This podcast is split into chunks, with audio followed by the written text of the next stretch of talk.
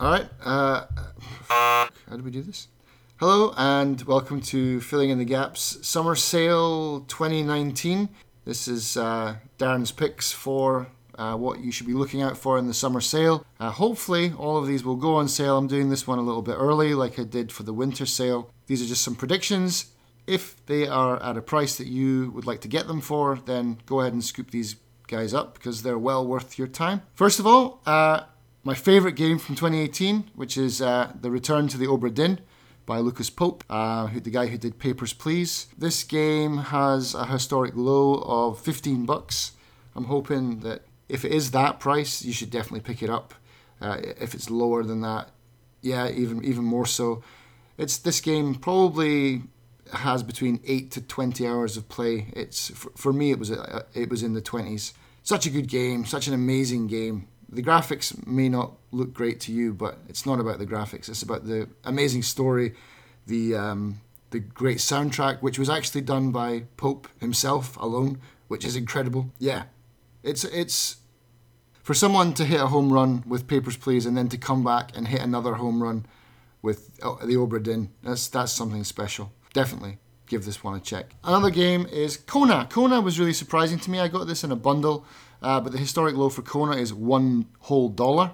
Um, Kona is a part walking sim, part kind of adventure game where you go around a town and you're in, investigating uh, like a case of some local youths graffitiing the place, and you're doing that for the town kind of uh, mayor. And when you get there to this snow-laden kind of Canadian uh, little little village, you find out that something very dark has has happened, uh, it's it's a really interesting game. I was quite surprised by it.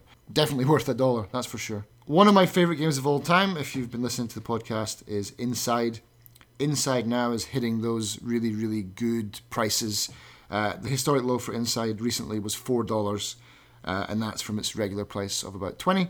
Inside is amazing. I liked it way more than Justin did, but yeah, if you like limbo and side scrolling kind of adventure platform games, Inside has a great story and uh, it's a, just a beautiful game.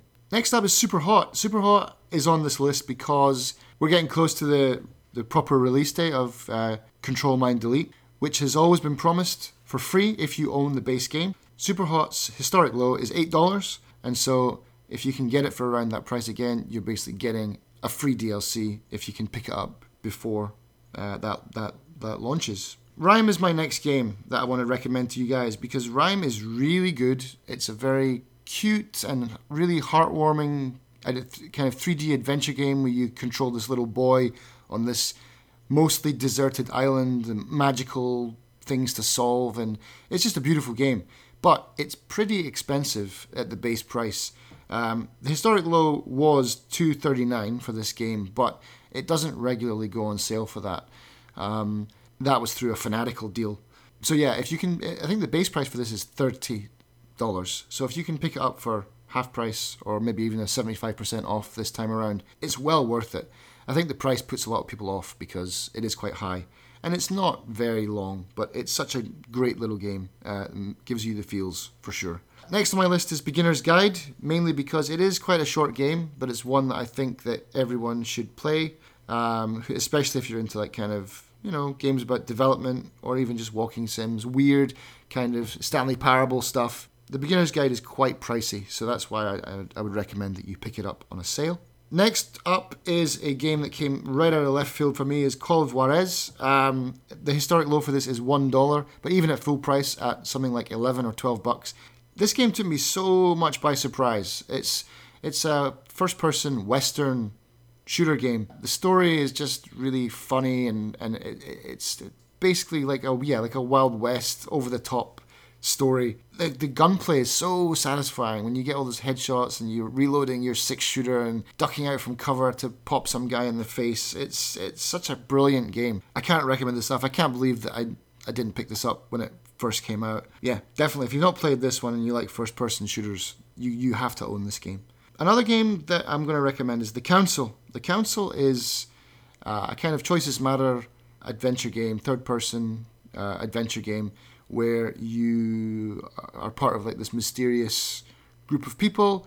You get to interact with people from history like George Washington and Napoleon, and you have to solve this mystery on an island. It's pretty pricey. The historic low is 12 bucks, but there's a lot of gameplay, there's a lot of endings, there's a lot of uh, replay value for this game if you're into these. It's almost like a Telltale game, but I think it's better than a Telltale game. It's got better choices, and the choices do definitely seem to matter. The Hex. The Hex is done by the guy that did Pony Island. The Hex is a lot different from Pony Island, so uh, uh, like visually different, but it's definitely more of the same. It's it's got all that weird good stuff that we loved about Pony Island.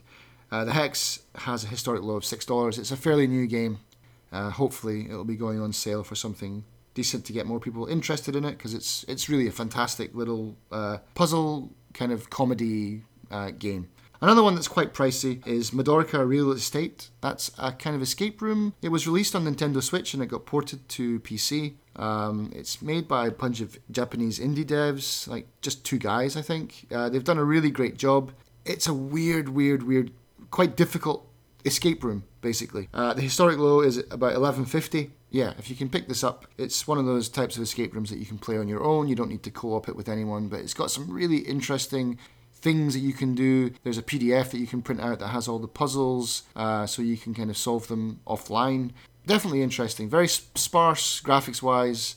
You basically have to walk through a house and exercise ghosts. Um, and you do that by solving puzzles to find spells to type into your keyboard to get rid of them. Pretty cool. Next up is No Man's Sky. No Man's Sky was on my list last time, I think, as well, just because it's basically had another massive update. Um, and it usually goes for about 50% off. It might go for more in this summer sale, but the historic low is about $24. No Man's Sky is great. It's such a decent open world, open universe game. It's definitely come a long way from what it was released as, that's for sure. If you're still on the fence about getting this because of all the troubles that it went through during its original launch, trust me, the game is completely different now and is not only playable but is yeah, decent. Basically, now you can. There's a single player campaign in it. It's not just flying around aimlessly collecting resources.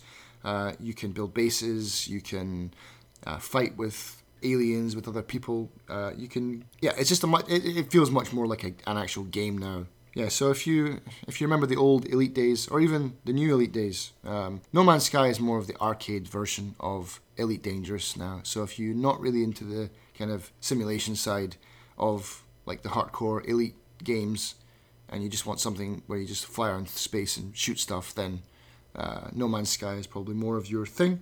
Next up is Shift Quantum. I got this for free. Well, no, I didn't get it for free. I paid a few thousand Chrono GG coins on it. But this game is so so so expensive for what it is.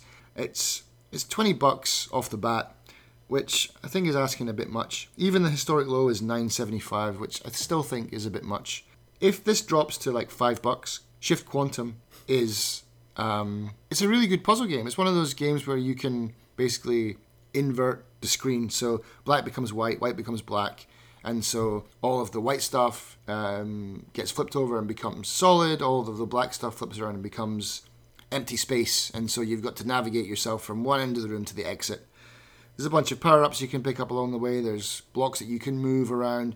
It does get very complicated there's a little bit of a story there as well. It's a good game, but it's just not $20 worth good. And finally is another little game that I got out of a bundle is uh, Wandersong. Wonder Song is awesome. It's so imagine that you are the hero, but instead of swinging a sword, you sing to your enemies, uh, or you sing to uh, solve puzzles that's what Wandersong is. It's a really cute game. It's got tons of humor. It doesn't take itself too seriously. It makes fun of the whole genre and it makes fun of itself. It's it's just a, it's such a fun little game to play. You are a bard, and instead of slaying dragons and enemies to stop the end of the world, you've decided to find this song called the Earth Song, which you can sing and then save the world through song, which is a kind of nice little twist on that kind of story. So historic low for that was 13.39. It's a kind of a new game as well. Hopefully it goes on sale for a little bit cheaper than that and you pick it up.